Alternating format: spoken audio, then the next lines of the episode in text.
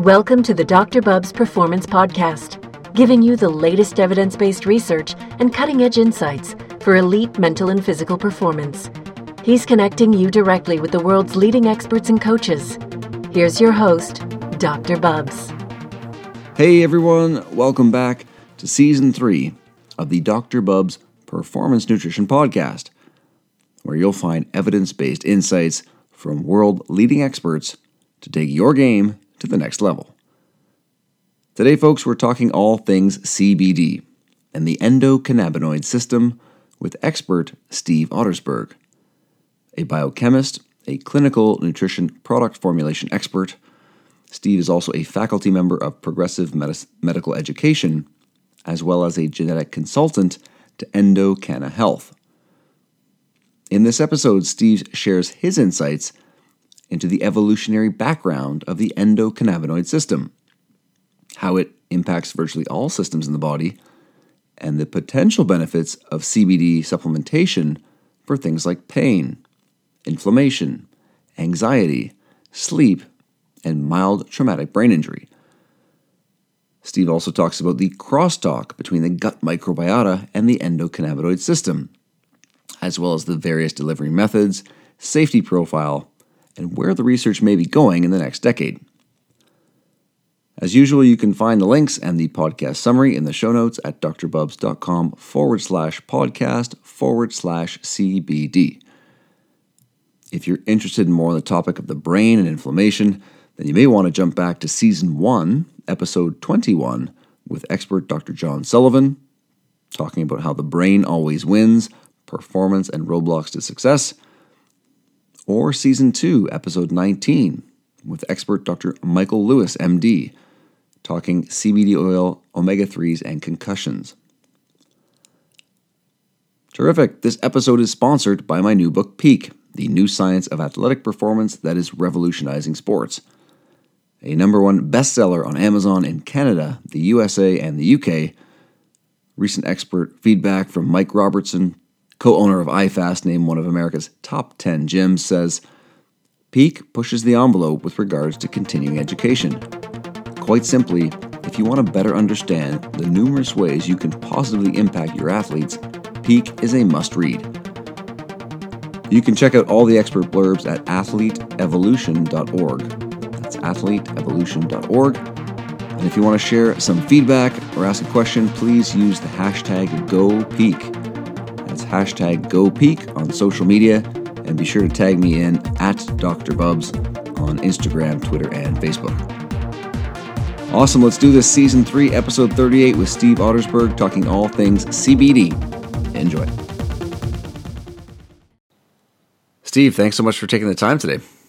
My pleasure, absolutely.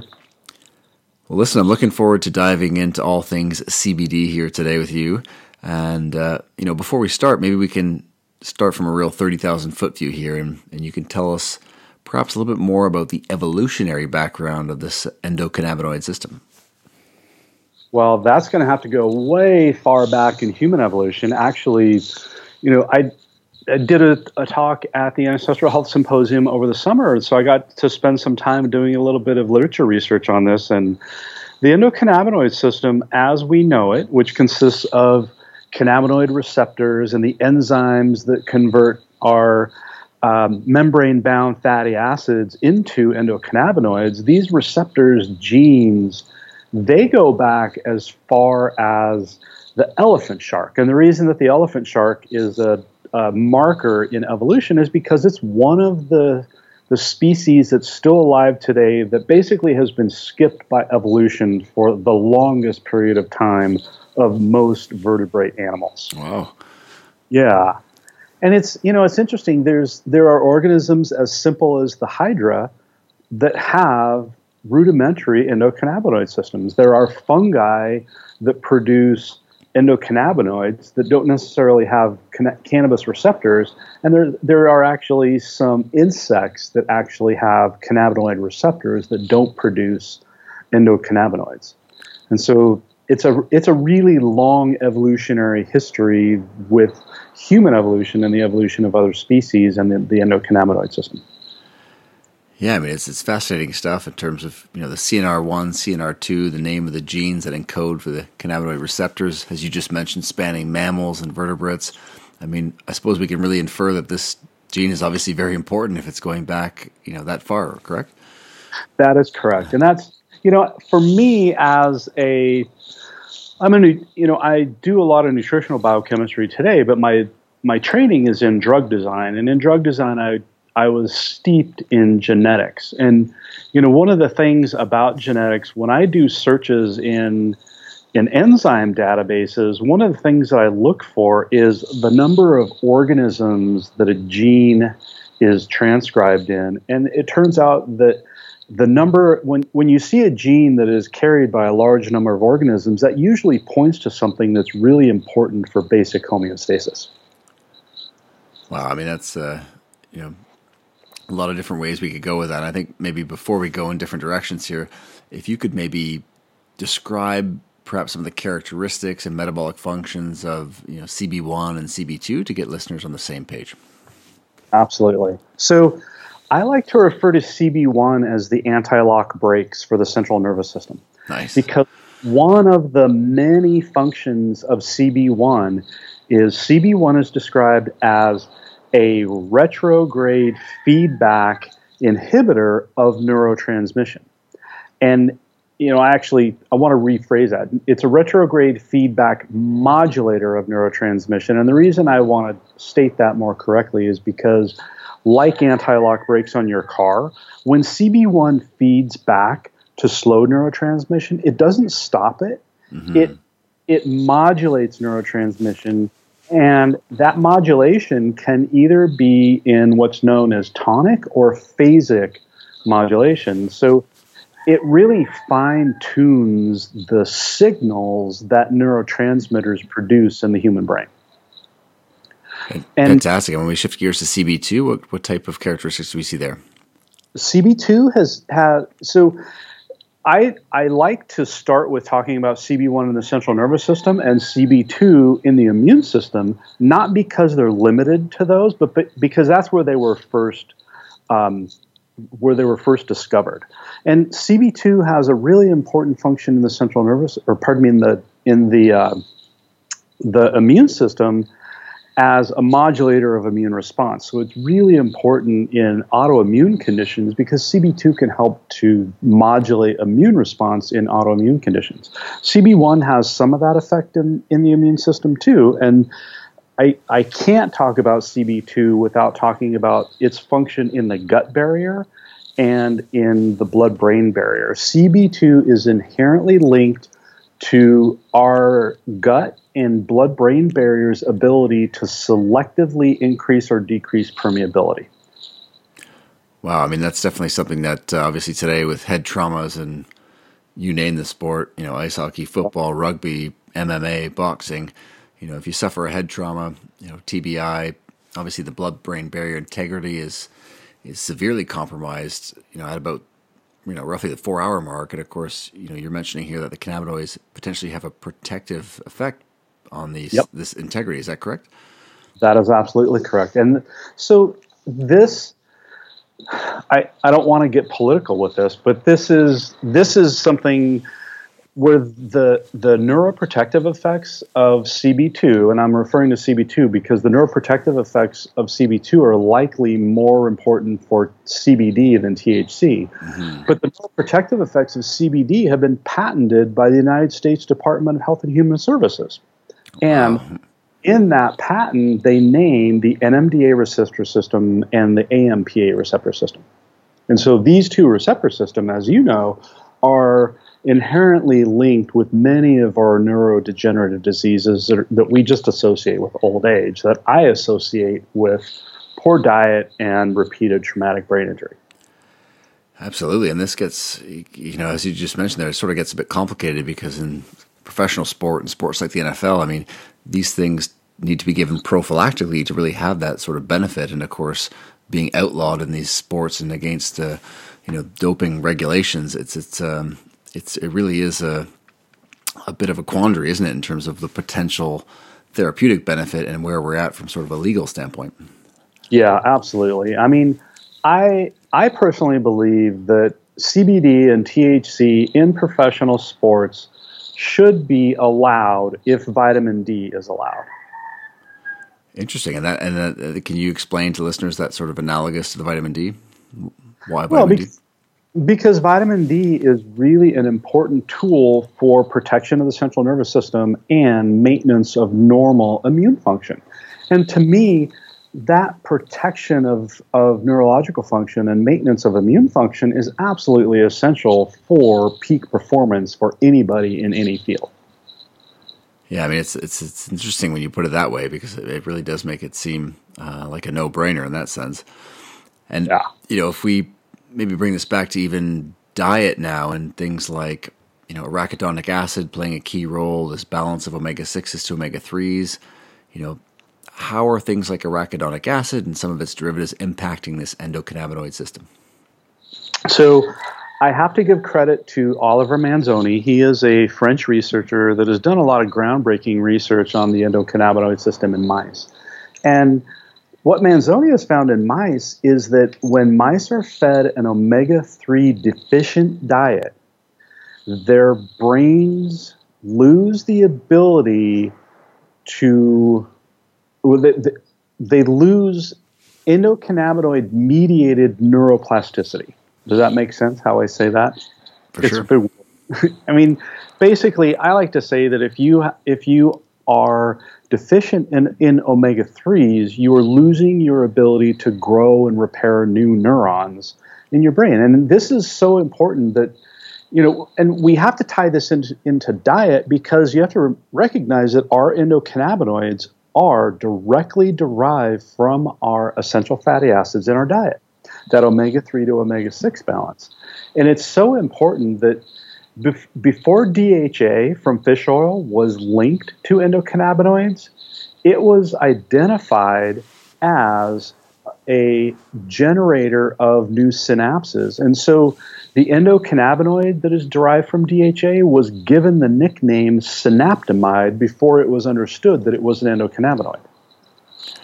Wow, I mean that has obviously tremendous implications today with the standard American diet being so heavily skewed towards omega six, you know, fat intake, and you know we know now that whether it's the U.S., Canada, the U.K., fifty percent of household spending is on ultra processed food, and so you know yep. our diets are just sort of inundated with this with these fats that, that are skewing this ratio, and of course, getting more omega three is nice, but I mean.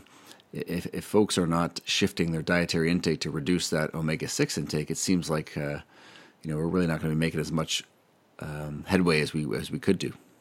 Yeah, absolutely correct. And I think, you know, I have to credit um, Ethan Russo, he's a he's a neurologist who's a, who's been a pioneering researcher in, in the endocannabinoid system. Ethan Russo refers to the function of the endocannabinoid system as endocannabinoid tone, and I like to say that you have to you have to get a, a good sufficient amount of omega threes in your diet. You have to avoid omega sixes.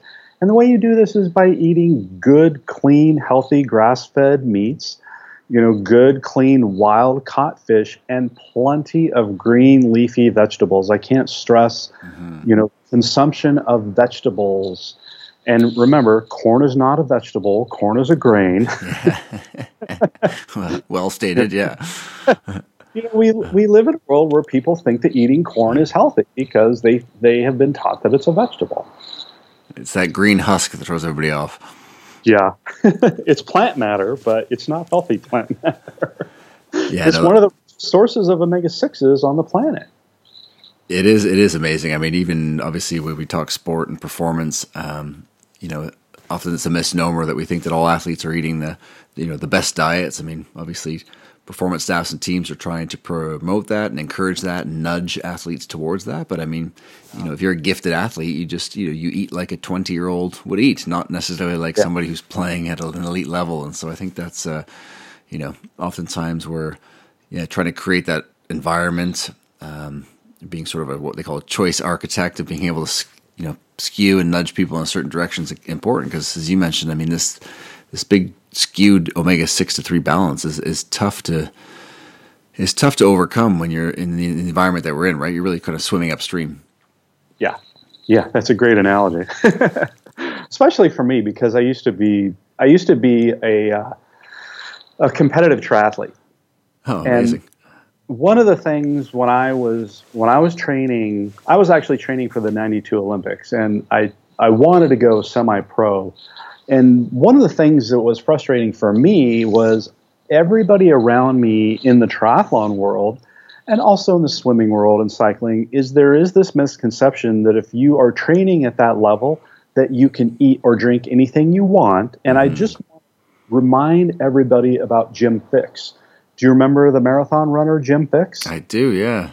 But go on you, definitely please. do you, do you recall how old he was when he died? I don't actually i'm going to google this right now because he um, he always he always you know referred to himself as the the junk food marathon runner. And guess what his cause of death was? I'm, I'm gonna go out on the limb here with uh, some type of heart condition. Died of a heart attack at age 52 marathon Ouch. runner yeah. And why is this why is this not common knowledge to everybody in the sports world? I think every athlete of any level should understand that you don't get a free lunch in terms of what you eat because you're an athlete. And jim Fixx taught us that by dying at age 52 to me a, a marathon runner who dies at age 52 while running should be the biggest wake up call to us about why diet is primarily important for athletes and not something that you can ignore. Absolutely. I mean, definitely as you know, glucose tolerance tends to worsen with age, and you know the old maxim where people just used to train high carbohydrate all the time, even though yep. we know that's still good on race day, but we used to do that seven days a week, and you know, obviously, as you're alluding to here, it really starts to have some serious repercussions as you get 30 plus, 40 plus, and of course 50 plus, and so yeah, great, great point, and definitely one that's starting to make some inroads as well with athletes, which is good to see. But there's still obviously a long way to go, and you know, unfortunately for a lot of people in the general population, you still see so many people signing up for marathons and committing to the four, five, six months of training, increasing their exp- energy expenditure dramatically, and, and still not really losing very much weight. And you know, unfortunately, it's because they're still, you know, using some of these strategies that are, uh, you know, they don't have the right fueling strategy effectively, right? We're using some of these old school strategies of really being high carb all the time. And yeah, you know, yeah, I mean, me as a 50 year old, I have really had to moderate my exercise and, you know, pay special attention to my diet. My diet has changed dramatically since, you know, than, than what it was when I was 30, when I was still doing triathlons. And ever, I can't have a day go by where I don't notice somebody who is morbidly obese or relatively obese that's out running and all i could think is oh my god your exercise is never ever going to make up for your horrible diet. Ever. Yeah i mean it's a tricky one that uh, you, you see it in elite sport where like a pro football player can actually kind of out exercise that bad diet as you alluded to but yeah the general population you just can't uh, you know and it's unfortunate because a lot of folks are just trying to follow certain guidelines that they've heard of or you know trying to do the right thing and yeah it just uh, putting all that effort into their training and exercise and then still not getting the results and and uh, yeah, pretty pretty disappointing for a lot of people. And you know, if we if we circle all this back to the endocannabinoid system, I mean, you know, you've talked about how this interacts with virtually all the systems of the body, and and you know, yeah. we talk things like immunity, which obviously, if we're talking about athletes, is something that can be compromised, particularly in endurance athletes. But yep. also things like sleep. You know, where are we at at the moment? I've had a lot of anecdotal feedback from clients and friends as well around CBD and sleep. You know, where are we at in the research there in terms of its capacity to support sleep? Well, it it obviously varies from individual to individual because you know our we all have different genetic makeup, and our genetic makeup determines how effective we can produce endocannabinoids and how effective those endocannabinoids are when they bind to the receptors. And so it's not a one size fits all, but mm-hmm. if if I were to to, you know, coach somebody who's having sleep difficulty, I think CBD would be one of the first things that I would reach for because CBD has a property that's known as an anxiolytic effect. And you know, a lot of people say that CBD is non-psychoactive, and that's not true. Anxiolytic means that it is an anti-anxiety compound. And so, for people that have issues with anxiety, CBD can be absolutely life changing for them to you know to fall asleep. You know, one of the one of the important functions of the endocannabinoid system is fear extinction. You know, it it, it is it is you know we've evolved with the endocannabinoid system to help us to forget about predators. You know, if you think about you know prehistoric humans, we probably the only way that we could sleep is if we could forget about the the saber-toothed tiger for 30 mm-hmm. or a day.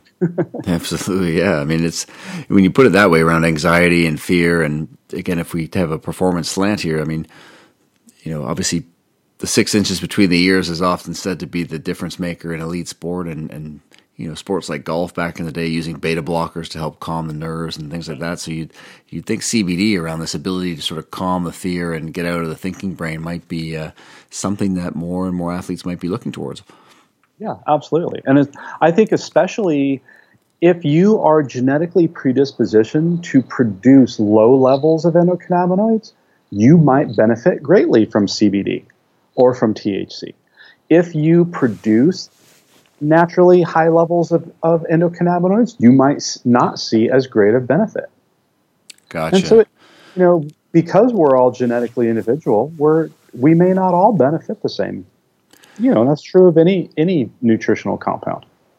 Absolutely, and I think you know obviously the one of the main stumbling blocks in elite sport is around the safety profile, and of course you know I've seen research showing that you know combinations that have THC and CBD, this synergistic effect might actually amplify benefits.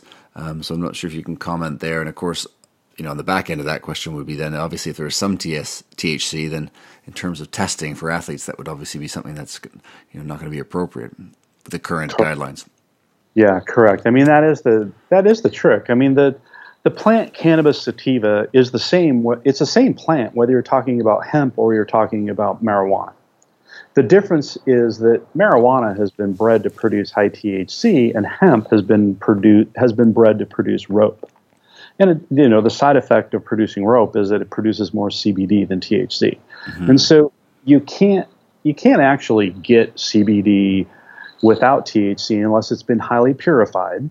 And there are some legal issues with that that I don't think we definitely necessarily want to get into in this discussion. But you know, when you think about the synergistic effects, it's because they have some some complementary pharmacological effects. So this might get deep into pharmacology for some of your listeners, but Go I think it's important for people to understand that CBD is known as a CB1 receptor agonist, meaning that it binds to the same receptor site as our endocannabinoids do, and it elicits a similar response as our endocannabinoids do at both the CB1 and CB2 receptor.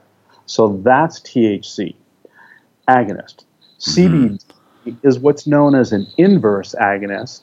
And without getting into the pharmacology of that, an inverse agonist binds to a site other than the receptor site and it modulates the effect of the receptor. And that's why people always say that CBD modulates or moderates the effects of THC. Do you recall the drug um, Marinol? I do, yes. So Marinol was a synthetic THC that was approved in the United States for the side effects of chemo and radiation. And it was a flop. The reason that Marinol was a flop is because the most common side effect was dysphoria. And I don't think that you need to, to understand that dysphoria is bad you know, when you combine CBD with THC, most people feel a euphoric effect of the combination of CBD and THC. When you consume THC alone, and especially if you consume it orally or at high dose, THC alone produce can, for most people, produce a dysphoric effect. And that's why I, I'm not a fan of high THC preparations for most people because most people tolerate THC better in low doses, and most people tolerate THC when it's combined with CBD. That's really interesting. And, you know, Steve, if we talk delivery methods, I mean, obviously today, a lot of different options between, um, you know, oils and transdermal and, you know, even edibles. And, and maybe you want to comment even on edibles. Obviously, that's, that's effectively you're almost consuming a totally different drug altogether, aren't you, when you consume this versus, you know, um, smoking or vaporizing it, correct?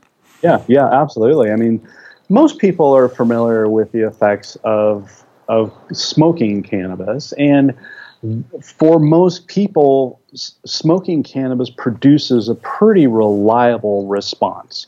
Most people feel the effects of smoked cannabis within a matter of seconds, and the duration of effect is very predictable from person to person. When you consume cannabis orally, the CBD and THC, predominantly THC, CBD not as much, go through what's known as first pass metabolism via the liver because all fats go to the liver before they before they are really released to the bloodstream. And because of first pass metabolism in the liver and because there's so much genetic variation in the enzymes involved in first pass metabolism in the liver, THC consumed orally is highly variable in response. The duration of effect is highly variable. And so it becomes a pharmacological nightmare to dose the general public with THC orally. CBD, not as much, because remember that the, the, the psychoactive effect of CBD is very mild and it's, it's anti anxiety in nature. And so most people are going to tolerate CBD much more, much more. Um, CBD is going to be much more tolerable for the general public than THC will. When I think I've met three people in my life that don't tolerate CBD well, and about a third of the people that I know don't tolerate THC well. It is incredible in terms of the, the, the length of time it can have an impact as well. The, you mentioned the THC in edibles. I mean, that can actually go on for for days in days. some people, right? I mean, that's yeah. a pretty yeah. it's a pretty but big commitment. Because of first pass metabolism in the liver, the variation of effect of THC consumed orally is from seven to seventy-two hours in duration. That's, that's, insane. yeah, it's a pharmacological nightmare. Absolutely. And so, in terms of you know delivery methods that uh, for CBD at the moment, you know, is there advantages to transdermal. I've heard around even sublingual in, enhancing some absorption. You know, any yeah. thoughts on, on what you would uh, prioritize? Well, trans, transdermal transdermal is tricky. I mean, there's there can be. I don't like transdermal necessarily simply because if you're absorbing something through your skin, if you have any toxins associated with that absorption system, you're absorbing those as well. Mm-hmm. So I don't know. No ideal. Yeah, but you know, remember the skin is our largest organ of absorption and elimination. So whatever you put on your skin, you're going to absorb. So just recognize if you're going to use a transdermal, make sure that there's not other junk in it that's going to get absorbed with with the CBD or THC. You know, I like for oral or or sublingual preparations, I like liposomal preparations simply because it's pretty well characterized that you know that liposomal preparations tend to increase the bioavailability of fat soluble compounds. And that's the you know that's the main issue with any of the cannabinoids is that they're fat soluble. And so because they're fat soluble their absorption can be slow and or unpredictable. Mm-hmm. And depending on dose is that depending on you know the you know, the symptom or the condition that we're trying to treat. I mean, I know things like anxiety can be anywhere from sort of a 30 to 60 milligram minimum dose all the way up to 300 milligrams potentially. I mean, does this vary if we're dealing with head trauma versus sleep versus anxiety? Well, I mean, the nature of fat soluble absorption in the human body is that it is highly dependent upon the amount of fat in your diet. Because remember, when you consume fat, it stimulates the production of chylomicrons in the gut. And chylomicrons are water absorbing our fat soluble nutrients in our gut. So our, our, the amount of diet, dietary fat that we consume influences the absorption of cannabinoids. Mm-hmm. And That's why I like liposomes because it kind of helps to it kind of helps to to you know improve the absorption profile of of everything fat soluble. That's terrific. And if, you know, if we circle back a little bit here, Steve, around, you know, we touched on sort of pain and inflammation with respect to autoimmune conditions, but maybe you can comment again on, you know, the potential pros here of something like CBD for chronic inflammatory conditions or, you know, I suppose from an athlete standpoint, they'll probably be thinking of periods of excessive inflammation. You know, is there a potential um, significant impact here from, from an inflammatory standpoint? Absolutely. And here's the thing you have to remember about inflammation. You know, inflammation is important Mm-hmm. We, especially for athletes, we need, you know, we need some inflammation to help rebuild, you know, muscle and connective tissues after workouts. But the inflammation has to turn off at some point. And you know, this is one of the issues with overtraining is that if you just continuously insult the muscles and connective tissue, they don't have time to repair. And when your muscles and connective tissues are consistently inflamed over time, they also don't have time to repair. And you have to break down inflammation. Remember that there is prostaglandin mediated inflammation from arachidonic acid. So remember the nonsteroidal inflammatories block that. So aspirin and ibuprofen, all athletes are constantly grabbing for ibuprofen, right? for sure. And remember that ibuprofen is really hard on the kidneys. There, when I was in the pharmaceutical industry, I would call on emergency room docs, and they would, they had this this thing that they called uh, Moab syndrome because where I was in the pharmaceutical industry, we were close to Moab, Utah, and they would see these, you know, elite mountain bikers and climbers come to Moab where it's really hot and dry, and they would do these intense workouts, climbing or mountain biking or running, and then they would pop an ibuprofen, and they would end up in the hospital with kidney failure. Wow. And it's it's reversible with IV fluids, but why would you? Not ideal, yeah, for sure. Yeah and so the other side of inflammation is, is the cytokine side of inflammation. And so, you know, I like to think of the, the prostaglandin inflammation associated with arachidonic acid is important for kind of physical damage. And the cytokine inflammation is important for immune function. Remember that immune cells have to be able to infiltrate into our tissues in order to to do their job. And inflammation allows the infiltration of immune cells to do their thing. And you know what determines the, the what I call the resident time of an immune cell into a specific tissue is cytokine inflammation. When cytokine inflammation from things like NF kappa beta um, and TNF alpha and some of the interleukins this inflammation is important so that the, the infiltration of immune cells can do their job, but it has to be turned off, just like prostaglandin uh, inflammation from arachidonic acid derivatives is important at the time of injury and at the time of training, but it has to be turned off. And the there's a lot of crossover between the endocannabinoid system and the prostaglandin side of the immune system, so much that you know, you think about what aspirin and ibuprofen and some of the what are known as COX2 selective inhibitors, mm-hmm. they block the enzyme cyclooxygenase. And cyclooxygenase also metabolizes some of our endocannabinoids. And that's, you know, just remember that the prostaglandin infl- inflammatory mediators are derived from our essential fatty acids, just like endocannabinoids are derived from our essential fatty acids and so they they're all kind of tied into each other in terms of how inflammation works. Yeah, it's fascinating stuff how interwoven all of this is, and you know when we think about that signal versus noise, and you talked about inflammation obviously being a key trigger to adaptation from exercise, and yep. you know we see studies in 20, 20 year olds when given uh, NSAIDs, you know ibuprofens after training, we're we're blunting the adaptive response that occurs after exercise and of course, yep. a similar thing happens when we see antioxidant supplements in these groups. But interestingly, when they do similar studies with the training and NSAIDs with 70 year olds, you know, there's so much inflammatory noise in the terrain that, you know, giving them NSAIDs actually improves the, the training response. And so it's kind of dampening down that noise to improve the signal. So, um, really fascinating that you talk about, you know, obviously the appropriate context to be sort of using these things rather than having that kind of blanket approach of just trying to squash inflammation all the time because that's obviously not uh, not going to be ideal. And you know, when we look at this whole you know CBD terrain here, I mean, obviously the research is exploding. Um, products are everywhere now.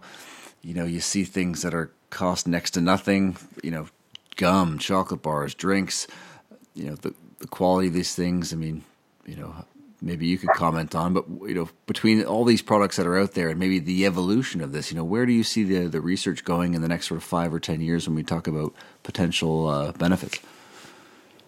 Well, because of legalization at the state level, we're actually seeing a lot more research now, and it's it's there's a lot of research outside of the U.S., particularly in um, Israel. Israel has probably done more research in the endocannabinoid system than any other country on the planet, and part of it's because interesting. Raphael, yeah, Raphael Mechoulam was was uh, well, still is. I mean, he's in his 90s now. Uh, he just celebrated a birthday in the last month. Um, he is an Israeli biochemist. He's who discovered THC, and he was he's been instrumental in the discovery of most of the other cannabinoids. He's been instrumental in discovery of the components of the endocannabinoid system, and he has had a continuous body of work in in cannabinoid science since 1963 when he discovered THC. And wow. in his, you know, in, in the country of Israel, uh, there's a researcher by the name of Dedi Meiri who has picking up, you know, he's, you know, taken the baton from Raphael Mechoulam and is doing some amazing research on cannabinoids and the terpenoids that are found in the plant as well. And so the, the research is happening, and I think, you know, likely what we're going to see in the future is we're going to see more – in terms of immunomodulating effects and you know in the protective effects in the gut barrier protective effects in the blood brain barrier you know and just the basic preservation of homeostasis that that these plant com- compounds offer us yeah it's uh, it really is fascinating and especially at a time when things like you know, again, circling back to, well, obviously in the general population, anxiety is, is on the up and up. And, you know, we see the rates increasing dramatically amongst all ages, uh, sleep disruptions as well, and of course in sport, head trauma is is is top of the uh, order for in so many sports, a, and, and improving the safety profile. So it's such a important area for a lot of organizations. So it'll be really interesting to see what happens in the next uh, in the next decade or so. So, you know, really appreciate you carving out some time today, Steve, and, and giving us all these tremendous insights. Where can people stay connected with you to keep up with all the tremendous things that you're doing? So the primary place to find me in the electronic world is on Nasha's website, drnasha.com. Uh, look for me under resources. I'm I'm doing some coaching for um, for individuals. I I do a lot of consulting with doctors. I'm and uh, that's the primary place to find me on the web right now. I'm doing mostly mostly consulting in the in the cannabis industry right now for quality control. Mm-hmm. I'm helping cannabis companies set up GMP compliance systems um, so that they have better traceability and better quality control. You know, so that they're they're going to be ready for the FDA when when we see federal legalization here in the U.S. Interesting that you say when and not if, right? I hope it's a win. I'm really optimistic about that. I think it's, it's important. Amazing, Steve. Well, listen, again, appreciate you carving out some time. Thanks so much for coming on, and uh, yeah, we'll definitely keep uh, keep our eyes on your work and what's going to happen in the future. Thank you for listening to the Dr. Bubbs Performance Podcast. If you enjoy the content, please consider subscribing on iTunes, YouTube, or your favorite podcasting platform. Show your support, and it's also a tremendous help to the show and helps us to continue to attract high quality guests. If you haven't heard, my new book, Peak, The New Science of Athletic Performance That is Revolutionizing Sports, is out. And I'm pleased to announce we actually hit the Amazon bestseller list in Canada and in the US in sports medicine, physical medicine and rehab, and holistic medicine categories. So you can find out more info on that and the expert insights at athleteevolution.org. That's athleteevolution.org. And of course, you can pick up a copy on Amazon, Barnes & Noble, Chapters Indigo, Waterstones, or your local book sellers. Awesome. If you have any questions or want to leave a comment on today's episode, you can reach out on Facebook, Instagram, or Twitter at Dr. Bubbs. And thanks again, folks, for listening, and we'll see you all next week with more expert insights. The Dr. Bubbs Performance Podcast endeavors to provide accurate and helpful information to listeners. These podcasts cannot take into account individual circumstances and are not intended to be a substitute for health and medical advice from a qualified health professional. You should always seek the advice of a qualified health professional before acting on any of the information provided by any of the Dr. Bubbs Performance podcasts.